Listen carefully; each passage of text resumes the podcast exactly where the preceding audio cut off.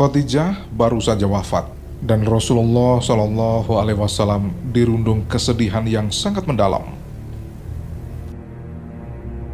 Tidak berapa lama terjadilah peristiwa Isra Mi'raj.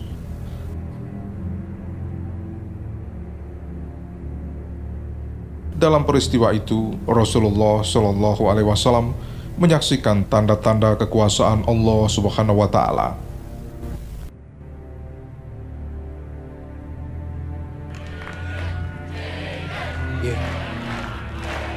Kaum musyrikin yang mendengar kisah itu tidak mempercayainya. Bahkan mereka mengolok-olok Rasulullah.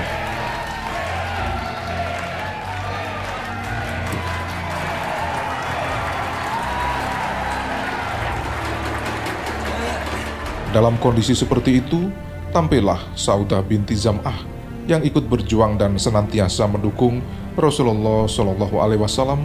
Kemudian ia menjadi istri Rasulullah yang kedua setelah Khadijah.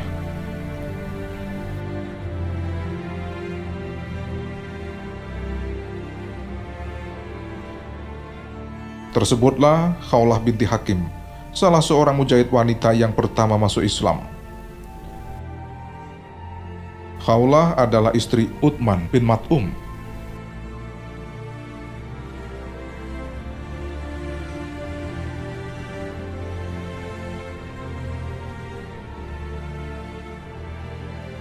Melalui kehalusan perasaan dan kelembutan fitrahnya, Khawlah sangat memahami kondisi Rasulullah yang sangat mendambakan pendamping yang nantinya akan menjaga dan mengawasi urusan beliau serta mengasuh Umi Kulsum dan Fatimah setelah Zainab dan Ruqayyah menikah.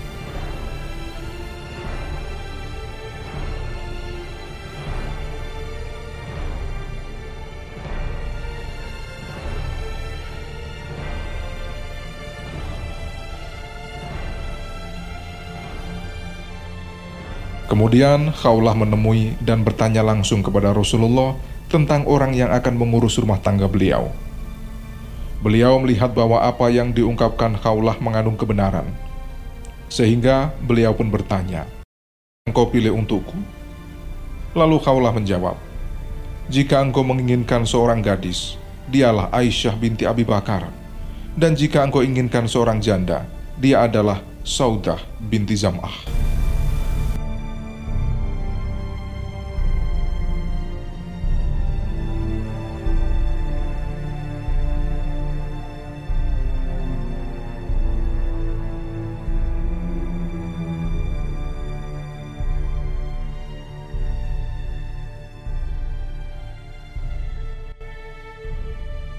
Rasulullah mengingat nama Saudah binti Zam'ah yang sejak keislamannya begitu banyak memikul beban perjuangan menyebarkan Islam, sehingga beliau memilih Saudah.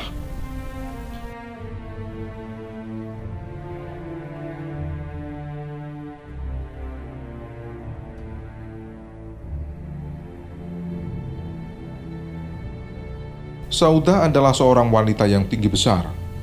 Badannya gemuk tidak cantik dan tidak kaya.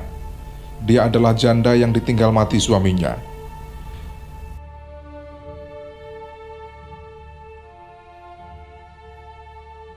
Rasulullah Shallallahu Alaihi Wasallam memilihnya sebagai istri karena kadar keimanannya yang kokoh dan mampu menjadi pemimpin di rumah ayahnya yang masih musyrik. Kaulah lalu menemui Saudah dan menyampaikan kabar gembira bahwa tidak semua wanita dianugerahi Allah Subhanahu wa taala menjadi istri Rasulullah Shallallahu alaihi wasallam.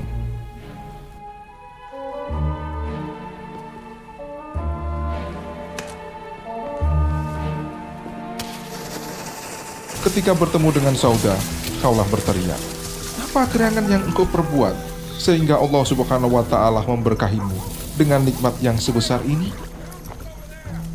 Rasulullah Shallallahu Alaihi Wasallam mengutusku untuk meminang engkau baginya. Sungguh, hal itu merupakan berita besar.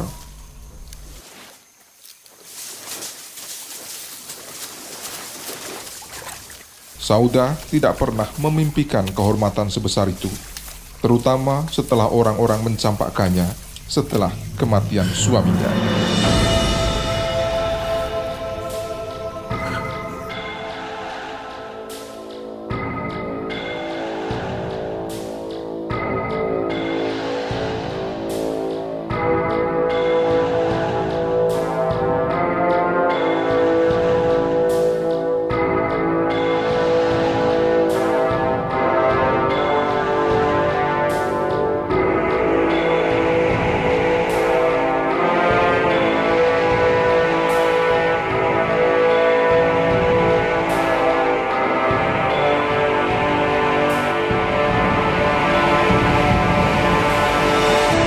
Saudah akhirnya memasuki rumah tangga Rasulullah Shallallahu Alaihi Wasallam.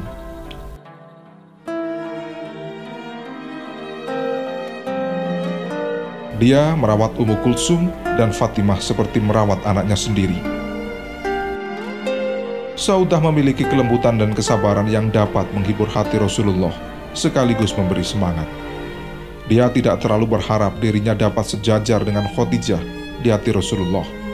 Akan tetapi, pada dasarnya dia belum mampu mengisi kekosongan hati Rasulullah walaupun telah memperoleh limpahan kasih dari beliau sehingga beberapa saat kemudian turun wahyu dari Allah Subhanahu wa taala yang memerintahkan Rasulullah menikahi Aisyah binti Abu Bakar yang masih sangat belia.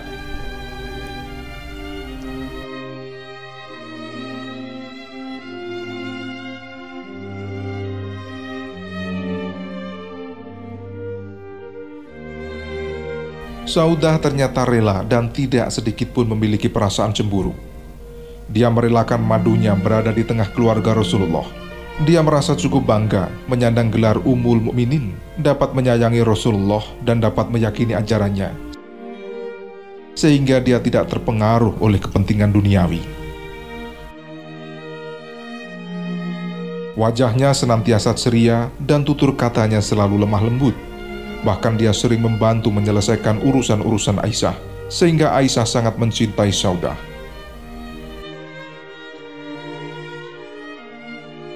Bahkan Aisyah pernah berkata, "Tidak ada wanita yang aku cintai untuk berkumpul bersamanya selain Saudah binti Zam'ah, karena dia memiliki keistimewaan yang tidak dimiliki wanita lain." Setelah mendampingi Rasulullah dalam perang Khaybar, pada peperangan itu pula Rasulullah menikahi Safiyah binti Hujai bin Akhtab Mendengar hal itu, Saudah pun tetap rela dan menerima kehadiran Syafiyah karena hatinya bersih diri dan cemburu.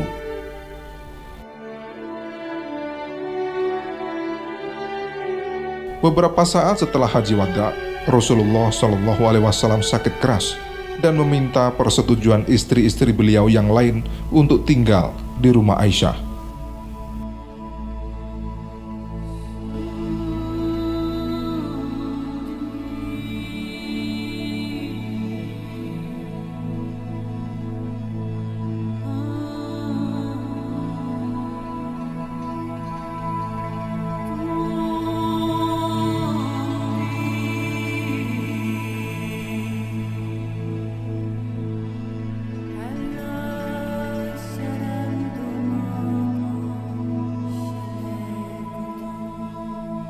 Ketika Rasulullah sakit, Saudah tak pernah putus-putusnya menyenguk beliau dan membantu Aisyah sampai akhirnya beliau wafat.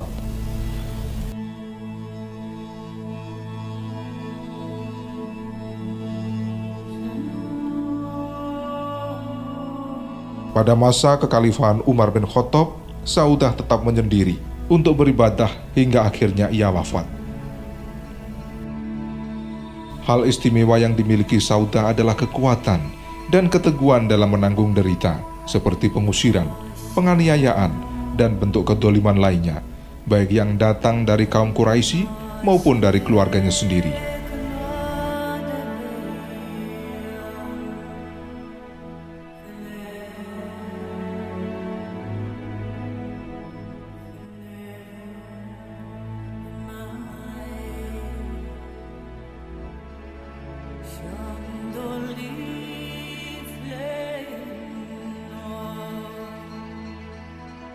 Sikap mulia yang menonjol darinya adalah kesabaran dan keridoannya menerima takdir Allah Subhanahu wa taala ketika suaminya meninggal dan ia harus kembali ke rumah orang tuanya yang masih musyrik.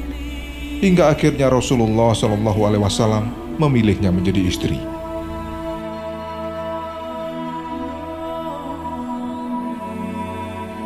Di dalam hatinya tidak pernah ada perasaan cemburu terhadap istri-istri Rasulullah lainnya Saudah selama hidup juga dikenal dengan kemurahan hatinya dan sangat suka bersedekah.